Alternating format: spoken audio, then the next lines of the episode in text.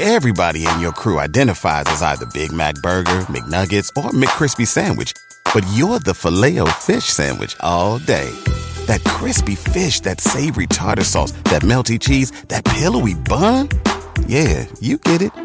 Every time. And if you love the Filet-O-Fish, right now you can catch two of the classics you love for just $6. Limited time only. Price and participation may vary. Cannot be combined with any other offer. Single item at regular price. Ba da ba ba ba. In a fast paced world, every day brings new challenges and new opportunities. At Strayer University, we know a thing or two about getting and staying ahead of change. For over 130 years, we've been providing students like you with innovative tools and customized support so you can find your way forward and always keep striving. Visit strayer.edu to learn more. Strayer University is certified to operate in Virginia by SCHEV and has many campuses, including at 2121 15th Street North in Arlington, Virginia. Thank you.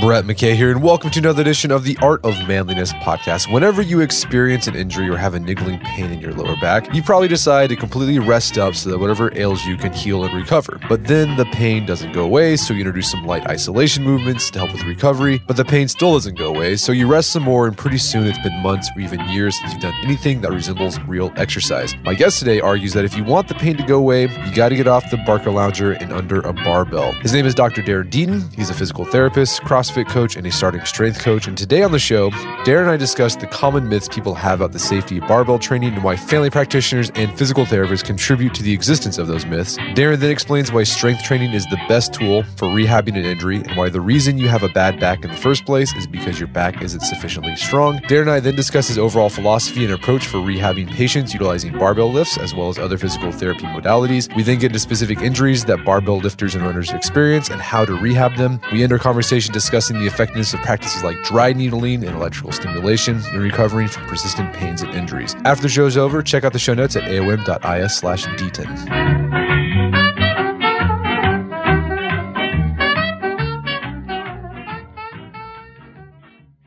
Darren Deaton, welcome to the show. Thanks. Thanks for having me.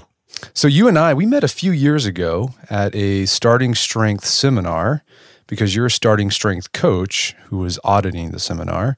That's one of the requirements. And so we've interacted before then, but you've got an interesting background. Besides being a starting strength coach, tell us a little bit more about yourself and what you do. Sure. So I've been a doctor of physical therapy for 28 years.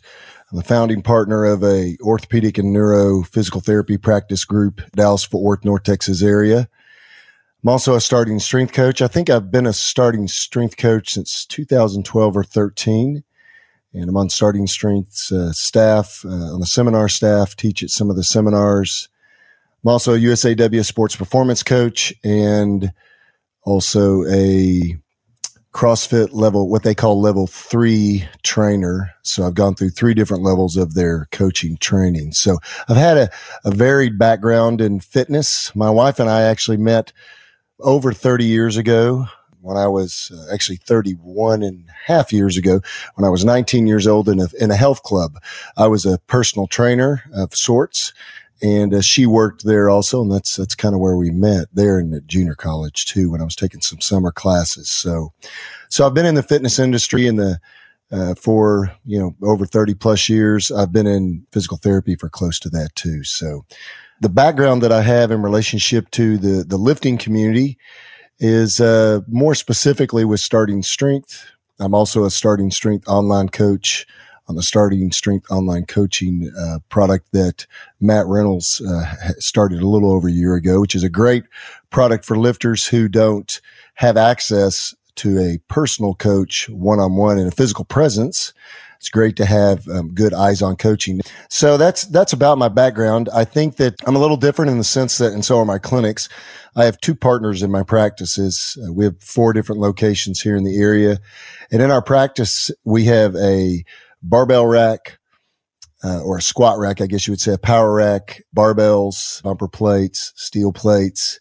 And we use a lot of traditional barbell training in our clinics for strength training because we feel like it's probably the most effective tool that we have at our hands. So that's, that's pretty much it. All right. So barbell training, your primary practice, which is weird because you're a physical therapist. I've been to the seminar. I've I've in, at the seminar. Rip like pretty much went after physical therapists like they don't know anything. So how did you, a physical therapist, get into starting strength, barbell training, particularly starting strength? So basically, I went to the the starting strength seminar. I think in 2012. Uh, that's when I got my certification. I got this, my certification at the same time. You know, I attended the first seminar, sat for the platform test, passed the platform test and the exam, and then became a starting strength coach. But there was a period of time there for probably at least three to four years where I did very little within the community of starting strength just because of my practice life was busy. Um, I, I, had CrossFit gyms, but as a, you know, I was, I'm a big reader when it comes to strength. And uh, so I kept reading. You know, I've read Starting Strength, uh, the Barbell Method, and then also Practical Programming, and then several other texts, and it just continued to intrigue me. So I continued to follow it. And later, I I ended up getting involved again back with the Starting Strength community. I'm now on staff as a staffer, do staff some of the seminars, but you know, if you, as you know, when you go to the, when you go to the seminar, PTs are not held in a very high light. And, and in a lot of ways, that's to be, they earn that because of the way that we have talked about strength training and barbell training within the medical community. So, uh, it's hard. It's hard to survive as a PT in the starting strength community. you, you, have to have pretty thick skin, but I think that uh, it makes sense to me. Barbell training is very methodical. It's very predictable. It also, from a science standpoint, when you think about physics and moment arms and loads and force production, it you, it just makes sense to a to a didactically thinking mind, someone who is very analytical. It makes sense, and so I couldn't get rid of that. The more that I learned, the more that I got around other starting strength coaches and and Mark Rippetoe, the more I realized that this this is really the method that I want to promote as the primary strength training model, both in my clinics and also in my gyms. So let's talk about some of the myths that exist in the medical field, but particularly the physical therapy profession. We've had Jordan Feigenbaum on the show, who's a medical doctor, also starting strength coach. We talked about some of the, the the myths that even just like family practitioners have about barbell training in particular. But what are the the big ones you see in the PT world about weight training or barbell training in particular? Well, first, I think I think the average consumer or client of a of the medical community needs to understand that when it comes to strength training, when it comes to the development of strength, PTs PTs definitely get more academic training than medical physicians, both DOs and MDs do. Uh, but physicians get very little um, education when it comes to strength training, endurance training, just just anything outside of of medicine. And so the idea that a physician would be the expert in that field, or even you know the the physical therapist, um, is is probably not accurate.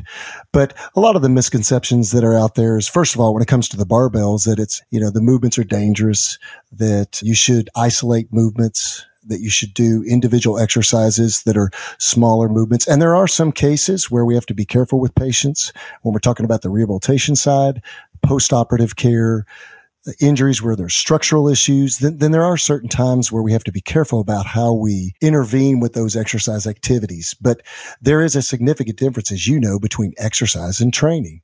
And so I think it's, I think it's important that people recognize that, that the barbell is, is probably in my mind, at least, and I think in, in a lot of the minds of, of a lot of strength coaches and several PTs I know and physicians like, like Jordan and Austin Baraki, who's also a physician, Dr. Jonathan Sullivan. And that would be that the barbell can be a great tool.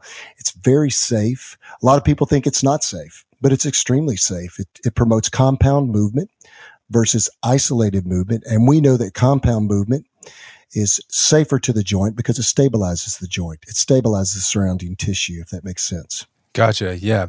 So, I mean, whenever I've preached, you know, hey, to people, you need to get started with barbell training. I've had a lot of guys, particularly older guys in their 40s or 50s they say they've got a bad back. Is that something that can prevent people from barbell training if they, you know, have got a a bulging disc or something like that? What what goes on there? What's your prognosis as a, as a physical therapist? No, I, th- I think that the last thing that someone needs to do is stop strength training when it comes to the uh, back injury you know, a strong back is a healthier back. And, and we know that through the literature now and through research that a back that's weak hurts more backs that have larger musculature, better stability and support. It supports the, the tissue that's been damaged. It supports the disc, the ligamentous structures and the, the, the spine itself. So, you know, I, I, I, don't tell too many people this, but most of the people that, that hang around with me in my circles know this. But uh, two years ago, I, I had four low back surgeries in the same calendar year. So I had three laminectomy discectomies at the same level. And then I eventually had a lumbar fusion. Uh, at L4, L5. So as a PT, you know, that's, you know, when you think about that as the, the, the myriads of patients that I've treated all these years, it's, uh, that was pretty discouraging. But I had a condition called spondylolisthesis. I had an unstable segment. The only way to finally take care of that was through surgery. So, and I'll just tell you that getting back under the barbell over the last two years has been the best thing that I could have ever done for my back the other day I, I squatted for three sets of five, my, my old PR for a single rep prior to back surgery. I'm deadlifting for a set of five, what I used to PR. Uh, and so, you know, when I, when I talk to clients, specifically patients, but also members that were within our gyms or when I have one-on-one clients through strength training sessions, I tell them, you know, there's a lot of misconception out there about lifting weights and bad backs if your physician or within the community that you hang around with, if they tell you, you know, you don't need, to be lifting heavy weights anymore. The, the one thing we hear all the time is, you've probably heard this, Brett, don't, don't lift more than 10 pounds, right? I mean, don't lift more than 10. You're, you're never to lift anything more than 10 pounds and don't ever bend over. You should squat with your legs only. Well, you and I know that that's, that's not the proper way to use the hip and the back. It's a lever. So it should be used as a lever. That back needs to stay straight but the hip is the driving force for that. The hip, the glutes, the hamstrings. And so what we try to do with our patients now and our clinics and what I try to do with my strength training clients is help them understand anyone can lift a barbell and get stronger in the hips and low back. A lot of back pain is what we call non-specific low back pain. And the best way to treat that is with strength training. Yeah, I think that's a great point because I, have read that in other places that there's like research on like Home Depot employees who wear those back braces. They tend to have more back injuries than people who don't wear the braces, right? Because they they're basically relying on that belt to act as an exoskeleton for them, so they get a weak back, and then whenever they're at home with the thing off and they pick up a load of laundry, they pull their back and then they they're out for a while. Yeah, I think there's this mindset or this thought line that's created that it can be pretty pervasive and that is you know you're you, you shouldn't use your back this way or you shouldn't use your back this way and i think they develop a mindset that you, you have to be careful with your back. Well, sure, you have to be careful with a lot of things, but, but being careful and assessing risk is different than um, being uh, just cautious about things. You know, I mean, pe- some people are just so overly cautious they develop weakness. And uh, I, will give you a good example. I had a patient this morning that I treated that's a post-op shoulder patient, and it's very similar to to, you know, the same situation with a back patient. And that is his physician told him, I don't ever want you to lift overhead again with your shoulder. And so uh, my question to that doctor might be, and to that patient might be, well, did, did he feel like, did the physician feel like that he got a good repair in your shoulder, a good, what we call purchase of the hardware or the tendon or whatever he repaired in the shoulder? Well, the patient said yes. He said, my shoulder was the perfect shoulder to perform this procedure on. So if the shoulder joint is designed to raise up over your head, why wouldn't you go back to strengthening it in that method and use it? It just functionally makes sense. Well, the same with the back. The only difference is with the back, a lot of people don't know how to lift. Uh, they don't recognize how to use the hip, and they definitely do very little strengthening on a day to day basis when it comes to the low back. So, what does, let's say, someone who's never lifted before, they've got an issue like that, either an issue with their back or a shoulder. I know shoulders are very common with folks as a practitioner and as a coach, like how do you go about introducing them to barbell training? Well, you know, it matters where I see them. If I see them in a clinical environment, the approach is, it's similar, but the, you know, I'm, I'm in my medical world there, if that makes sense. Um, I, there are some, you know, let's say a physician has uh, ordered PT for the patient, prescribed PT, and I'm seeing them because they had a lumbar sprain and strain or they have a bulging disc or what they would call a quote unquote bad back. I might treat them a little bit different, but we still go into education. We talk about using the hips as a lever. We talk about using the, the, the, back in a straight angle that the back stays in a nice locked straight position when we lift. And then we go through and we start teaching them how to deadlift, how to back squat. I teach them the overhead press too, because that builds the, the midline stability, the core strength. And then we gradually also add other assistive exercises in also. But mo- a, a lot of people, when they think of spine strength, they think of the abs, right? Right. I'm going to do sit ups to get my abs strong, right? The problem with that is that that's not how the spine and the abdominal wall actually functions on a day to day basis in the human body. It's mostly an isometric muscle group. It's a, it's a group of muscles that stabilize the spine through isometric contraction throughout the day. And then when you volitionally want to use the, the spine to lift something heavier, then you valsalva, you tighten up, you keep that back nice and straight and you, you hinge at the hip. And so those are the kind of things that we teach. The number one thing is, is I educate them on the front end that this is the proper way to use your hips and your back. You can be lifting. You can get strong over time and you can get stronger probably than you ever thought you could be. But the biggest limiting factor is going to be their mind. We've got to change their mindset. So we gradually work them through their rehab program if they're a patient. We put them, then I put them into a barbell program, give them some basic level programming. They can either do that on their own in a local gym, or they can then come and see me as a strength coach and we'll work with them one on one and then put them on a program also.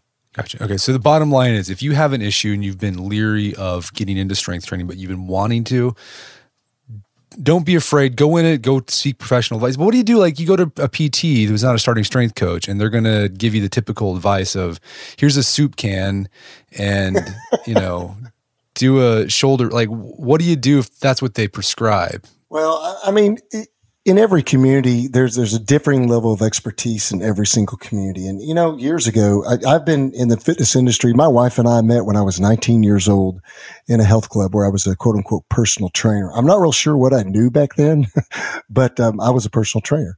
Uh, but you know, in every industry, we have varying levels of expertise, and so I wouldn't say necessarily because a physical therapist is a licensed PT that they actually possess the knowledge or the experience base to do the type of strength training that that I think is effective or that you might think is effective now based on the fact that you do starting strength.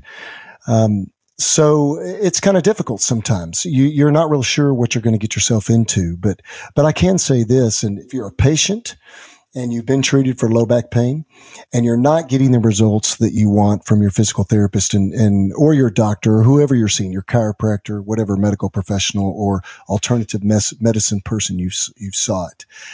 Um, you can go to uh, Starting Strength Online Coaching com and you can you can seek out a starting strength coach. And and I can say this that every single coach that's on that staff has an expertise level on how to do barbell training and could probably help you work through your back back pain and getting back to a healthy strong back where you can live a successful lifestyle.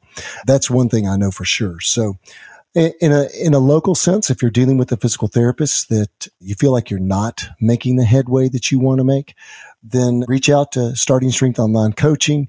You could also reach out to me and I could hopefully find you someone in your area that's a little bit more strength minded as a therapist. Uh, you know, most, ther- most physical therapists, they mean well.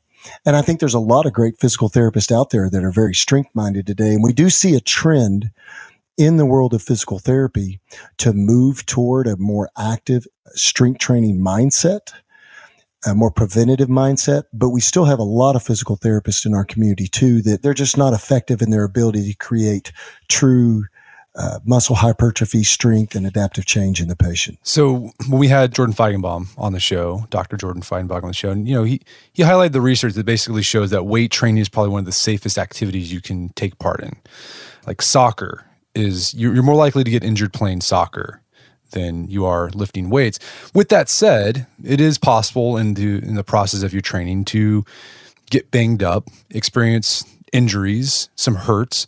So, in your experience as a coach and as a, as a physical therapist practitioner, what are the most common, I don't know if you want to call them injuries or just dings to the body that you see whenever someone's barbell training? I think the thing, the thing we see the most are probably low back sprain and strains. A lot of times, you know, if you're training with, if you're doing any type of training, it's not, it's not if an injury is going to occur. It's really, it's really when, um, when in your training career, your training life, are you going to get injured? I mean, you can get injured bending over and pick, picking up a pencil and, and probably it has happened through cumulative trauma over time, improper lifting, lack of strength in that segment, lack of activity in your lifestyle, maybe a sedentary lifestyle. So, you know, there are a lot of things in life that, that cause injuries.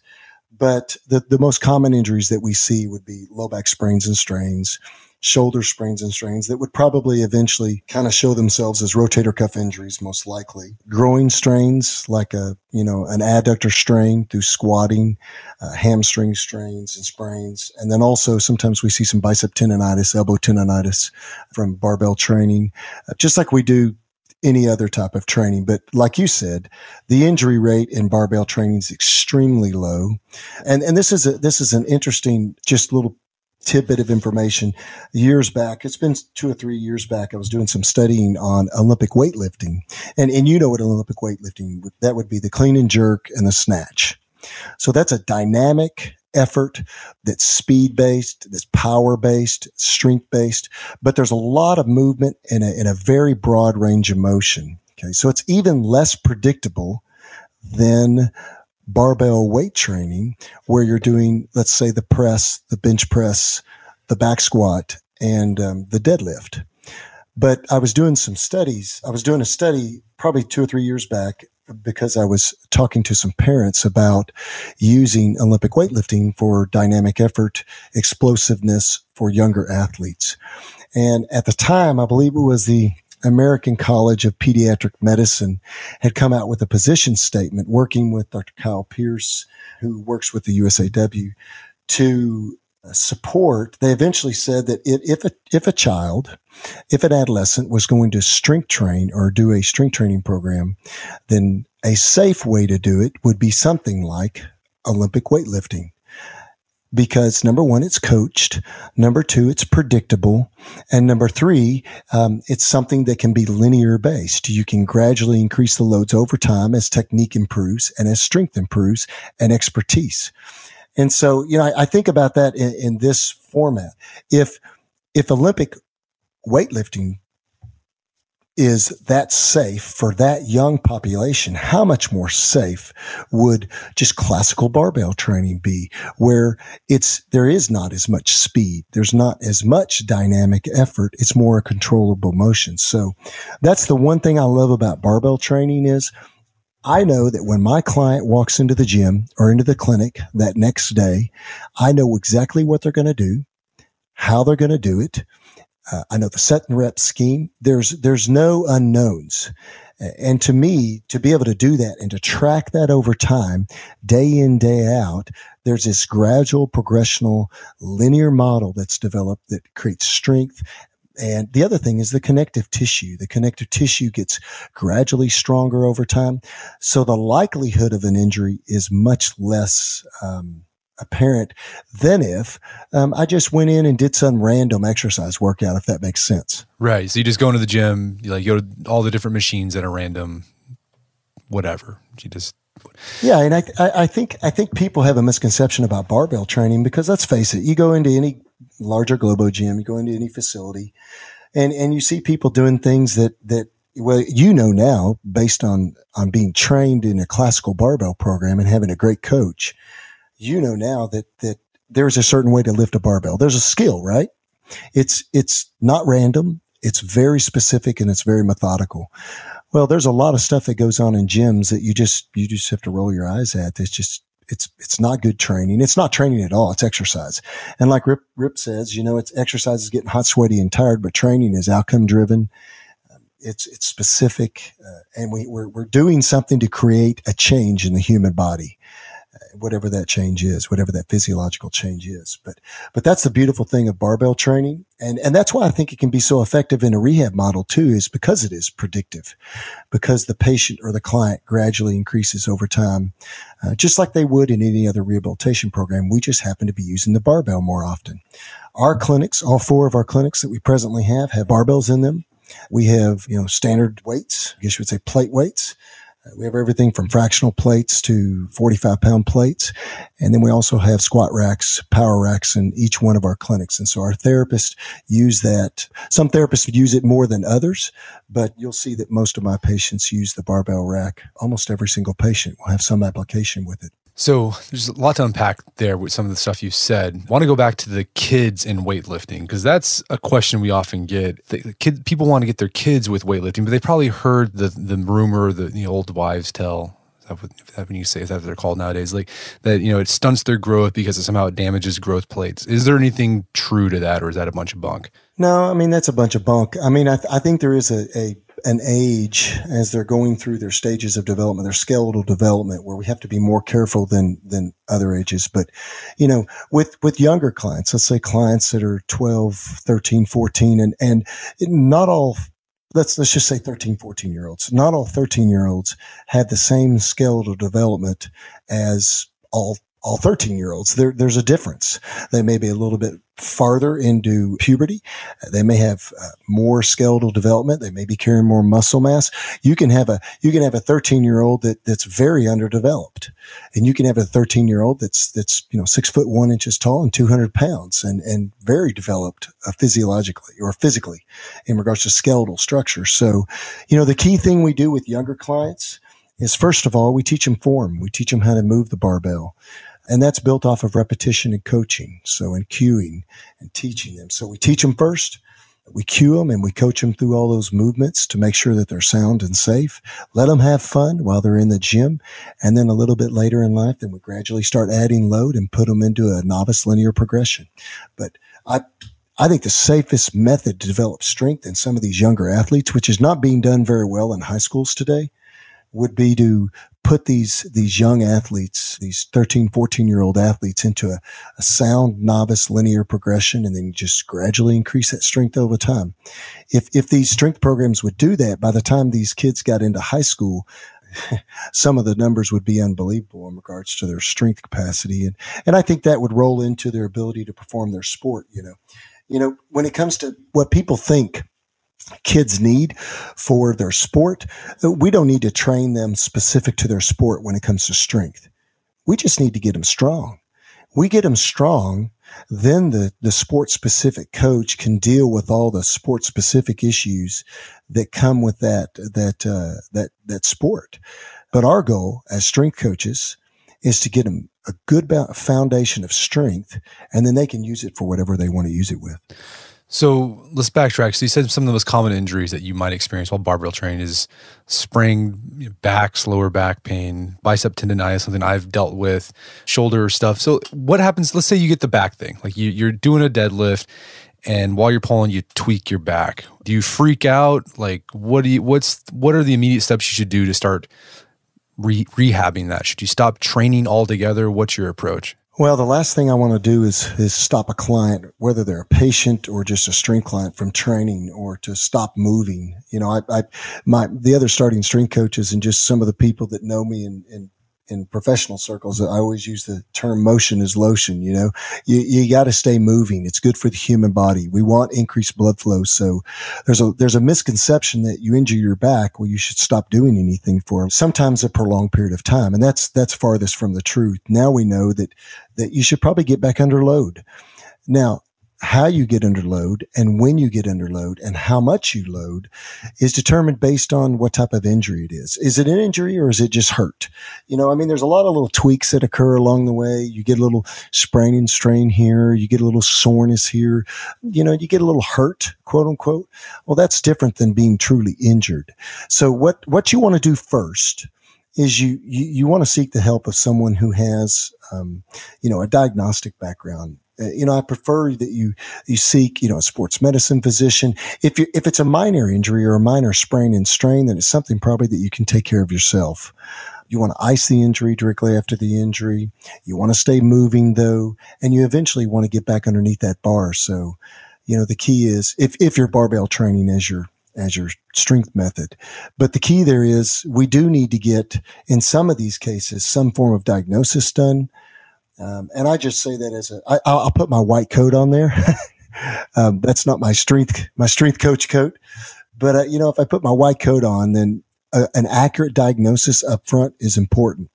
But let's say you went to your family doctor or a physical therapist, uh, based on what state you live in, and you got the diagnosis of a lumbar sprain and strain. You know, they're going to tell you stop lifting for a while, don't barbell train. And that's, that's not what I would have you do. What I would have you do is we would gradually go back into lifting. Uh, we might even use a, a rehab method called the STAR rehab model. The STAR rehab model is using a higher rep scheme with lower loads and body weight loads to gradually increase the blood flow to that area. Just infuse that area with blood flow so that we can increase the nutrients, increase the healing agents to that area. And then we just linear progression, gradually increase the load over time. Get you right back into training very quickly. And instead of just kind of hoping the body heals in a roundabout way we force the body to heal that makes sense let's talk about tendonitis because i see this one this probably pops up for older guys in particular because when you're young you're supple right when you get older you get a little stiffer and things aren't as pliable so what's your approach to well, first of all, why does bicep tendonitis happen, and what do you do to train around it? Well, any any tendonitis can it, it matters what we're talking about here. There's there's three stages of tendon injury. We've got tendonitis, tendinosis, and tendinopathy. So a tendonitis is basically just inflammation of the tendon. There's been an inflammatory process. There might be very little damage actually done to the tendon, but the tendon's inflamed through an overstretch, an overstrain, or overuse. It could be, you know, overuse, swinging a hammer, or, or, or it could be from lifting. A tendinosis is once we've had several tendinitises or we've had several smaller injuries, then there's an actual structural change to the tendon belly itself. And the tendon cells that are in there are, are have some scar cells in there now, and it's just not as healthy of collagen because collagen tissue is what your body's made out of, and the tendon cells are not as resilient. That's what happens with some older athletes or older lifters. Uh, they get tendonitis from overuse or this sprain or this strain, and then it ends up being a tendinosis. So once it gets warmed up, it feels really good. But before you get it warmed up, or maybe on a cold day or something like that, it's achy and uncomfortable. But once you start using it, it feels pretty good. Then the last thing would be like a tendinopathy. And that's where the actual tendon tears and there's a structural, uh, weakness in the tendon and eventually the tendon could rupture like an you know like a, a bicep rupture distal bicep rupture or a patellar tendon rupture achilles rupture that would that would be the the worst thing that could happen because it completely detaches so the the way that i treat tendonitis tendinosis and tendinopathies is a little different based on the severity of the injury. So the rehab model is going to be different based on the severity. But let's say we're dealing with just a classical tendonitis. Uh, the first thing we want to do is we want to make sure that we're using that tendon. Uh, we may have to reduce the loads for a period of time because of the, the, the structural inflammation that's there.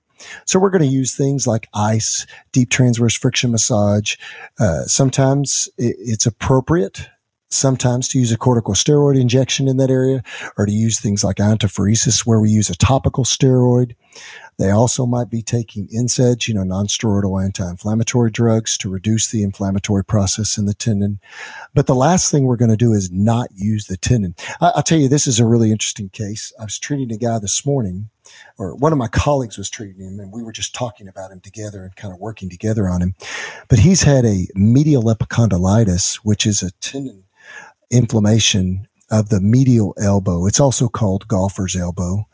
And, um, uh, he basically has had this for about two or three years. He's had multiple injections to the area. This is obviously a tendinosis. Um, he's got some adaptive tissue changes in that area.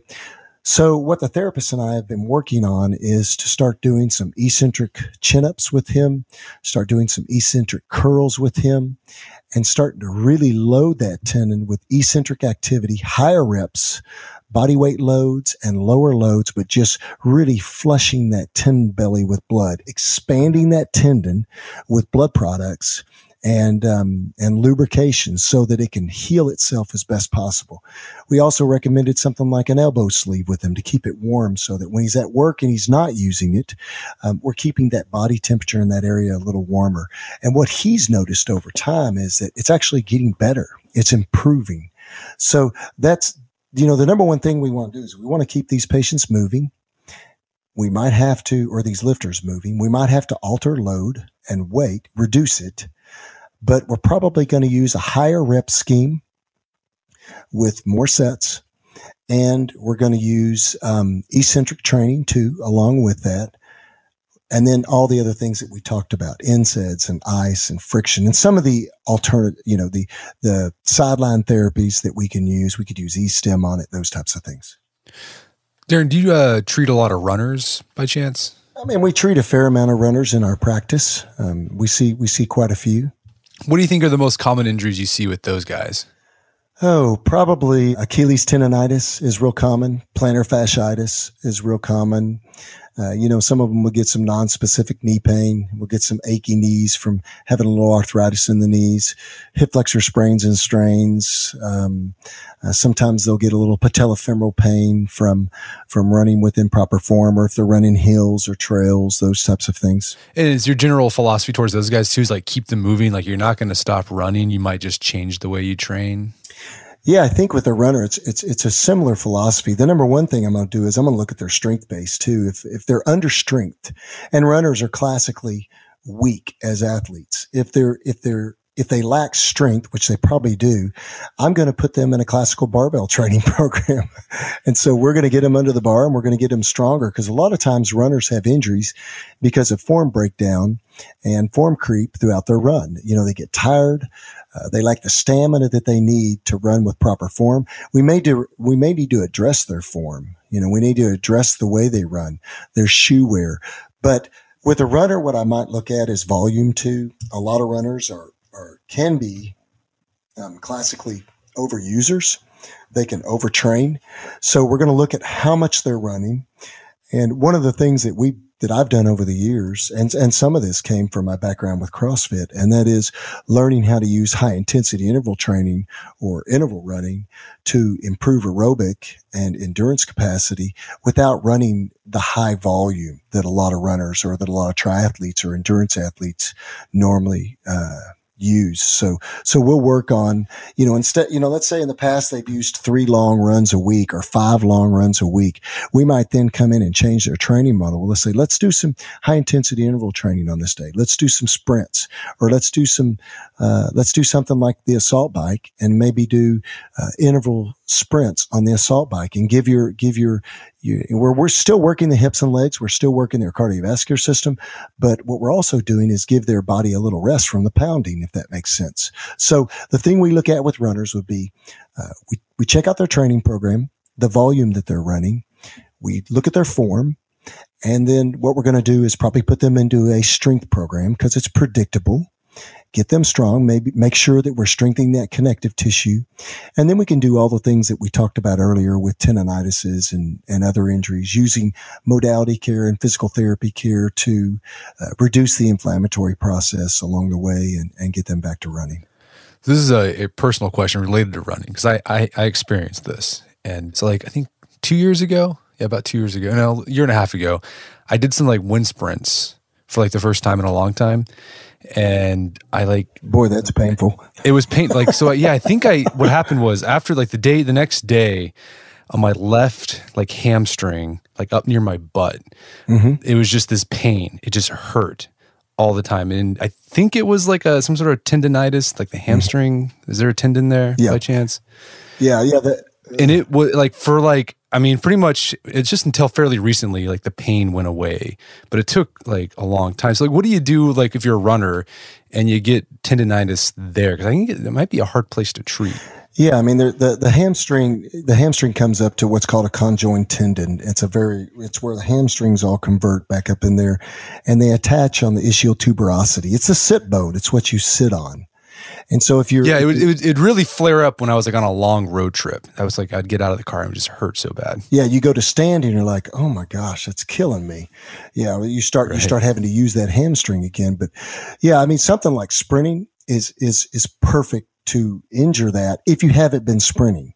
And here here's the here's the the thing you got to watch sometimes is that when you're doing something like that, like high intensity interval training, sprinting, there's a ton of sport hormones going on in your body. Your, your body temperature, you know, I mean, you've got everything warmed up. Everything feels great. And, and really a lot of those hormones that are rushing through your body at the time, they're designed to reduce pain. They're, they're designed to reduce the, the, the nociception, the pain response in your body. So, you know, then you get a little overuse and there's an inflammatory process. You may have not torn the tendon, but you may have irritated its origin or the insertion down near the knee when you're talking about the hamstrings. And there's an inflammatory process. So, you know, it swells down in that area. And with the swelling and the, the damage to the tissue comes pain. And so, you know, I mean, I, you probably did the best thing you could do as you, you know, you previously ran and you just said recently you got rid of it. And I bet your barbell training has been great for developing the strength of that origin of that tendon. So with something like that, the number one thing we want to do is we can treat that area. There are things we can do. We can do dry needling to that area. We can do e-stim to that area. We can go up and friction massage. We can stretch it. Uh, we can do strain counter strain work where we do eccentric dynamic loads on it. Uh, but you know what I would do with a patient that has? And I, will give you a good example. I had a, a young football kid that saw me several years back. He played football for a very large high school locally and he wanted to get rehab for a hamstring tear and, or sprain and strain that he had had. He'd have five different hamstring sprains in the last two years as a football player. Well, his brother was already playing at a Division One college. He had great genetics, so the goal was to get him back to play, playing at a level where he could um, participate in the in the college combine and hopefully get a good school bid to go play football. So his dad brought him to us. One of my, the other therapists who's one of my business partners was actually treating him and I just filled in one day for him and, and I got to talking to the dad, got to know him a little bit. And so we, we did the rehab on him. And the way that we rehabbed him was we had him do good mornings, deadlifts, back squats, uh, weighted lunges. Um, you know, we really worked on developing the tendon strength at its origin at that sit bone through eccentric and concentric weight training. So as time went on, his father contacted me and said, Hey, he wants to get stronger. So I think it was December a year ago, he started strength training with me. And so I think we started him in the first week of December. He was back squatting 275 for three sets of five. When we finished with, when I finished with him in February, I think he did three sets of five at 430 on the back squat. I think he was deadlifting close to 500 pounds, and uh, he went and sat for the college combine and got a got a bid to go play uh, football at a at a school. So, you know, I think the the key there is is that we we've got to sometimes give the human body. It, it's based on the severity of the injury. So, in a case like yours, if you had torn that that tendon from its origin, you know, if it had been, do you know the grades of the tears, Brett? The different grades of tears? I don't. Okay, so a grade one would be uh, a minor tear. There's really no structural damage to the tendon where it originates on the bone. Um, it's just an irritation. There's an overstretch. A grade two, there's a very small tear, zero to 25% of its fibers. A grade three, 25, 50% of its fibers, up to 75% of, of, its fibers. And then a grade four would be a complete rupture of the tendon.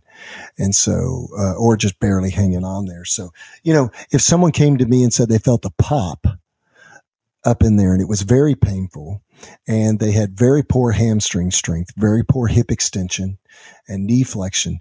And I want to make sure what we're dealing with there. I might even get an MRI of that or a CT scan just to figure out what, what level of tear or injury are we dealing with. Does that make sense? No, yeah, that makes sense. But yeah, I think you did exactly what you should have done. Um, you know, uh, running doesn't make you a stronger runner.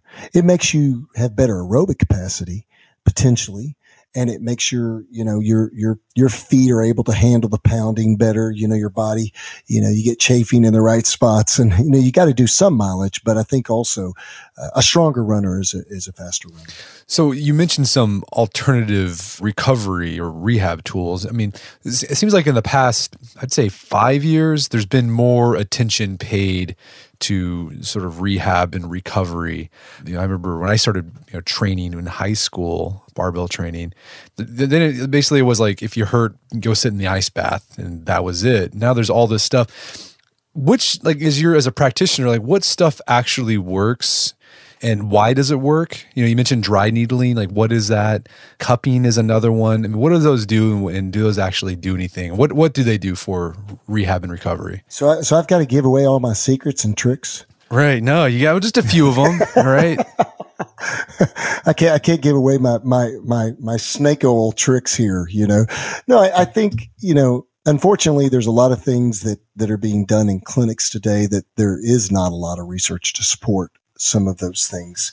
I, I try to stick with the ones that I know, you know, in, in medicine, we use this thing called evidence-based practice. And basically it's a, it's a three-pronged stool. And think of a stool that's sitting on the ground. it's got three legs. Uh, one of those legs is research, you know, research and data. And for most of the physical modalities or treatments that are out there, we still lack the quality of research that we would like to see for support of a lot of those modalities. We, we, we, we have some pretty good data out there, but we, we still, we still could always use more data. The second stool leg, the second uh, leg would be clinical experience. The, the person that's actually treating you. What kind of experience and anecdotal and observational evidence do they have as a clinician to say that, Hey, I've used this on, on, you know, a hundred clients and it works. I don't care if the research supports it or not, or if the research is less supportive or minimally supportive. I've seen this work. And then the third one would be the, the patient value or the client value in the client experience.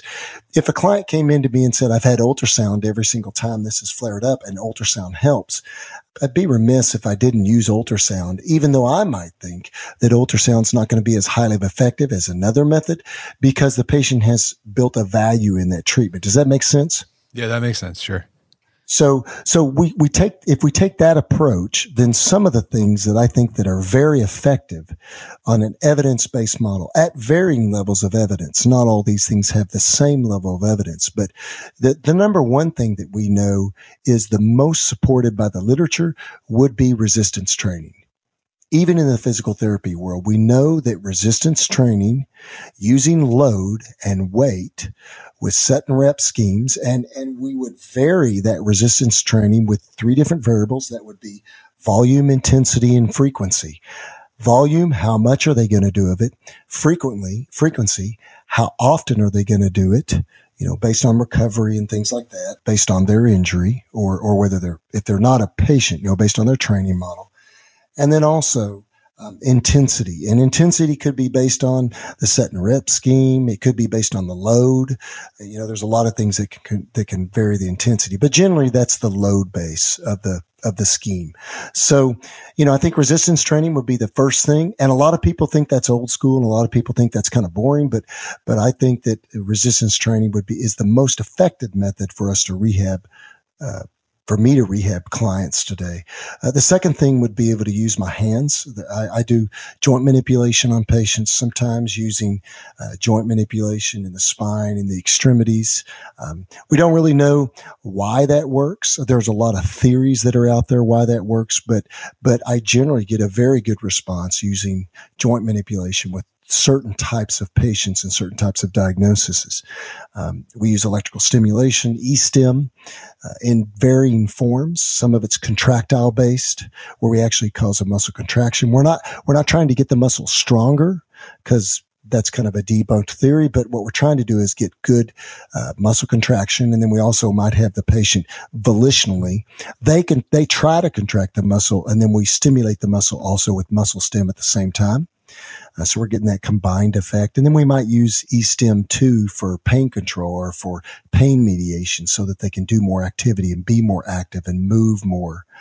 And then we use things like dry needling. Dry needling is a great technique. I mean, dry needling is the Western form of acupuncture. And we know acupuncture has, has some, has good benefits. Um, but as a therapist that's certified in dry needling, I use dry needling for the physiological effect that it creates. Increase blood flow, um, increase um, firing of uh, the local receptors in the in the region, the improvement in reducing trigger point activity and, and helping the muscle to relax. There's a dry needling technique that we use on the knee that uses a nine point technique where we put needles in nine different locations around the knee. And on an osteoarthritic knee, I can put that that system on them. I put the nine needles in the knee combined with a low current electrical stimulation and they get a great relief in knee pain. And so, um, we use, we use things like that too. And so there's other things that we could use, you know, and there's some modalities that, that are used in the sports medicine world today. And there's really just, there's very little research to support those things. And I try to stay away from those things. So it sounds like what the dry needling does, you're basically creating an inflammation to drive blood there to treat another a subline inflammation, right? Yeah, I mean, th- theoretically, that would be it. You're, you're, and, and we would generally use dry needling when the primary healing, primary healing model has failed to heal the region. So what we're trying to do, like you said, is we're trying to create another incident that's, that the body would see as an injury, right?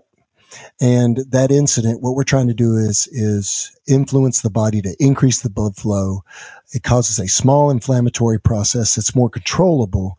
And then hopefully through exercise and activity and education, we can get the patient moving again and get the inflammation down. You know, inflammation causes pain. Structural damage causes pain.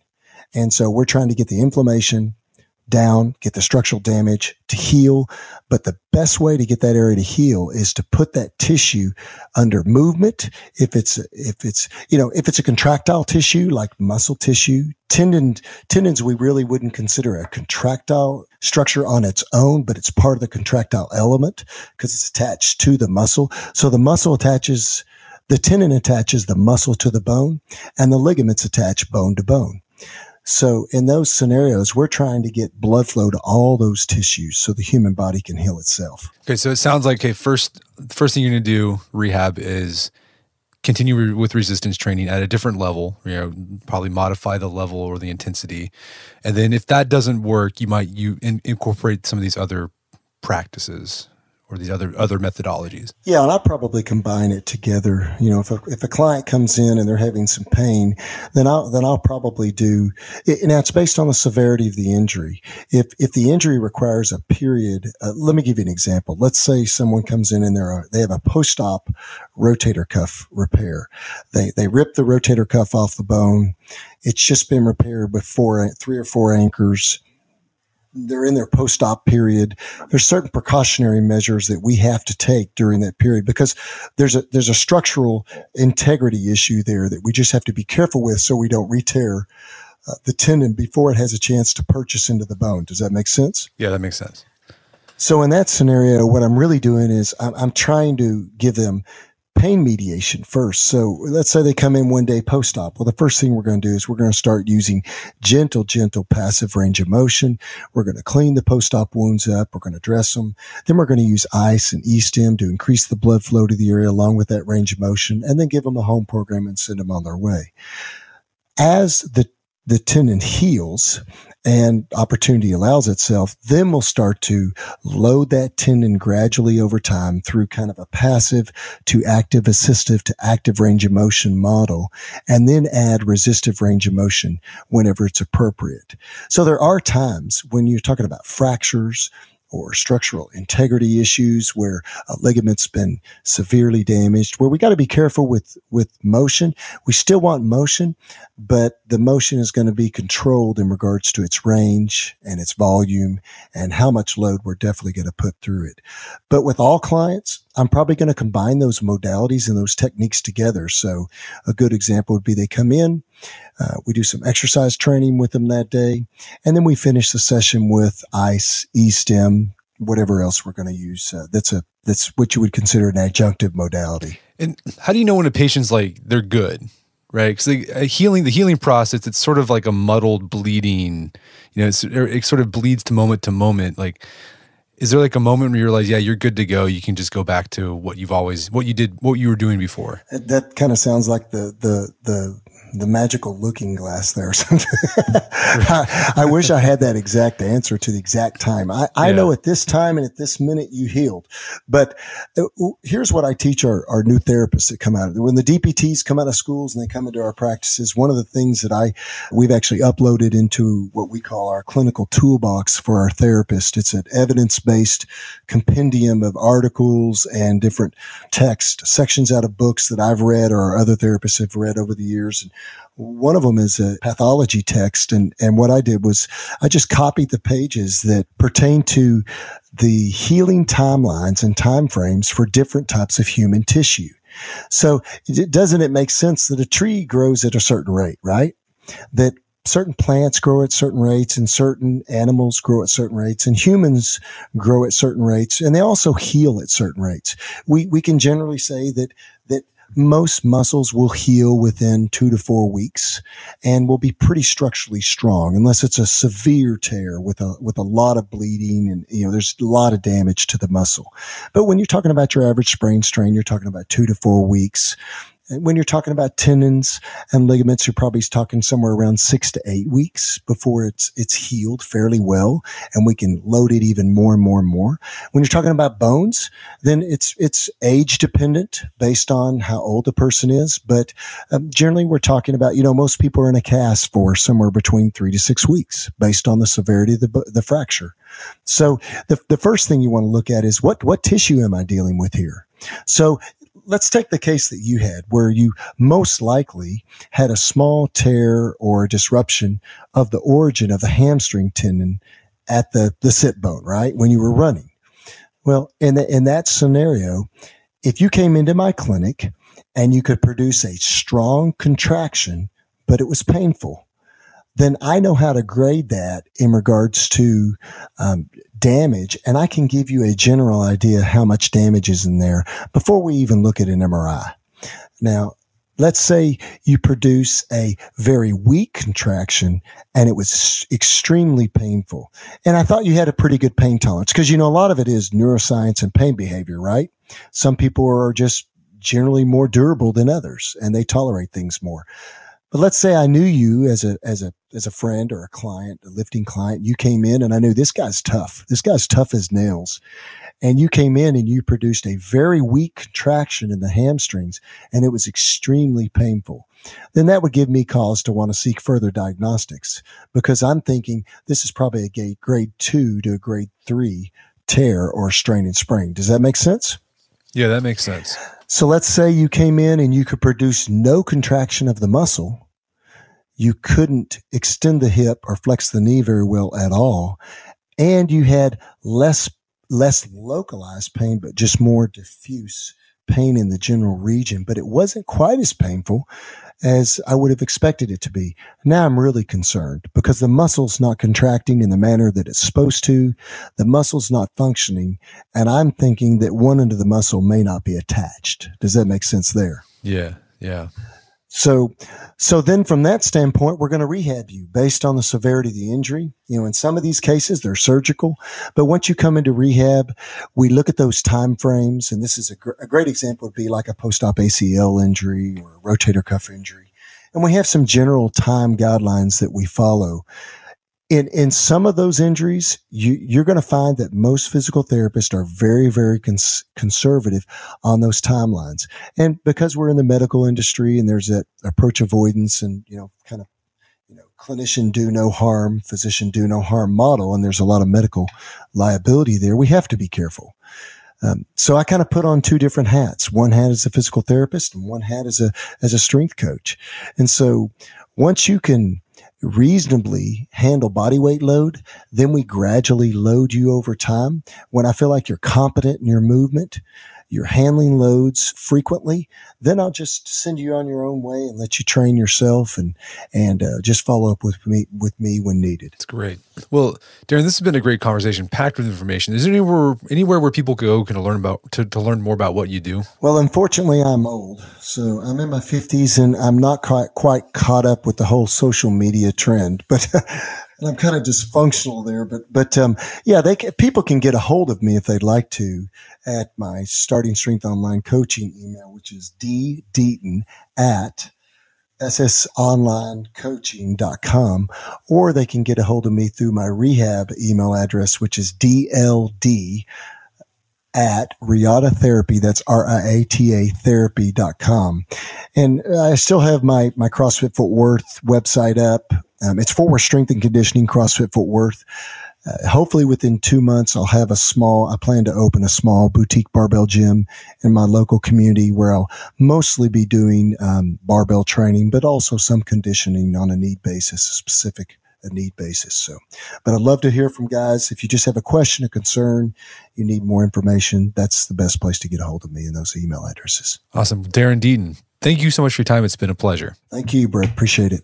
My guest today was Darren Deaton. He's a physical therapist as well as a starting strength coach. You can find more information about what he does at Starting Strength Online Coaching. Also, check out our show notes at aom.is slash Deaton. That's D E A T O N, where you can find links to resources where you can delve deeper into this topic.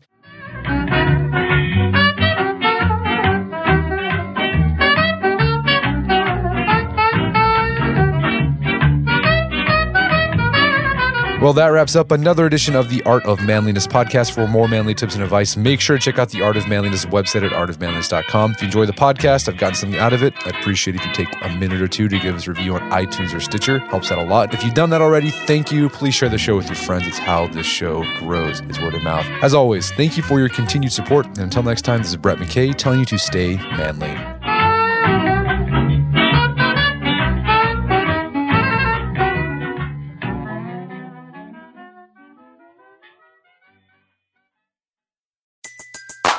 Everybody in your crew identifies as either Big Mac Burger, McNuggets, or McCrispy Sandwich. But you're the filet fish Sandwich all day. That crispy fish, that savory tartar sauce, that melty cheese, that pillowy bun. Yeah, you get it. Every time. And if you love the Filet-O-Fish, right now you can catch two of the classics you love for just $6. Limited time only. Price and participation may vary. Cannot be combined with any other offer. Single item at regular price. Ba da ba ba ba. In a fast paced world, every day brings new challenges and new opportunities. At Strayer University, we know a thing or two about getting and staying ahead of change. For over 130 years, we've been providing students like you with innovative tools and customized support so you can find your way forward and always keep striving. Visit strayer.edu to learn more. Strayer University is certified to operate in Virginia by SCHEV and has many campuses, including at 2121 15th Street North in Arlington, Virginia.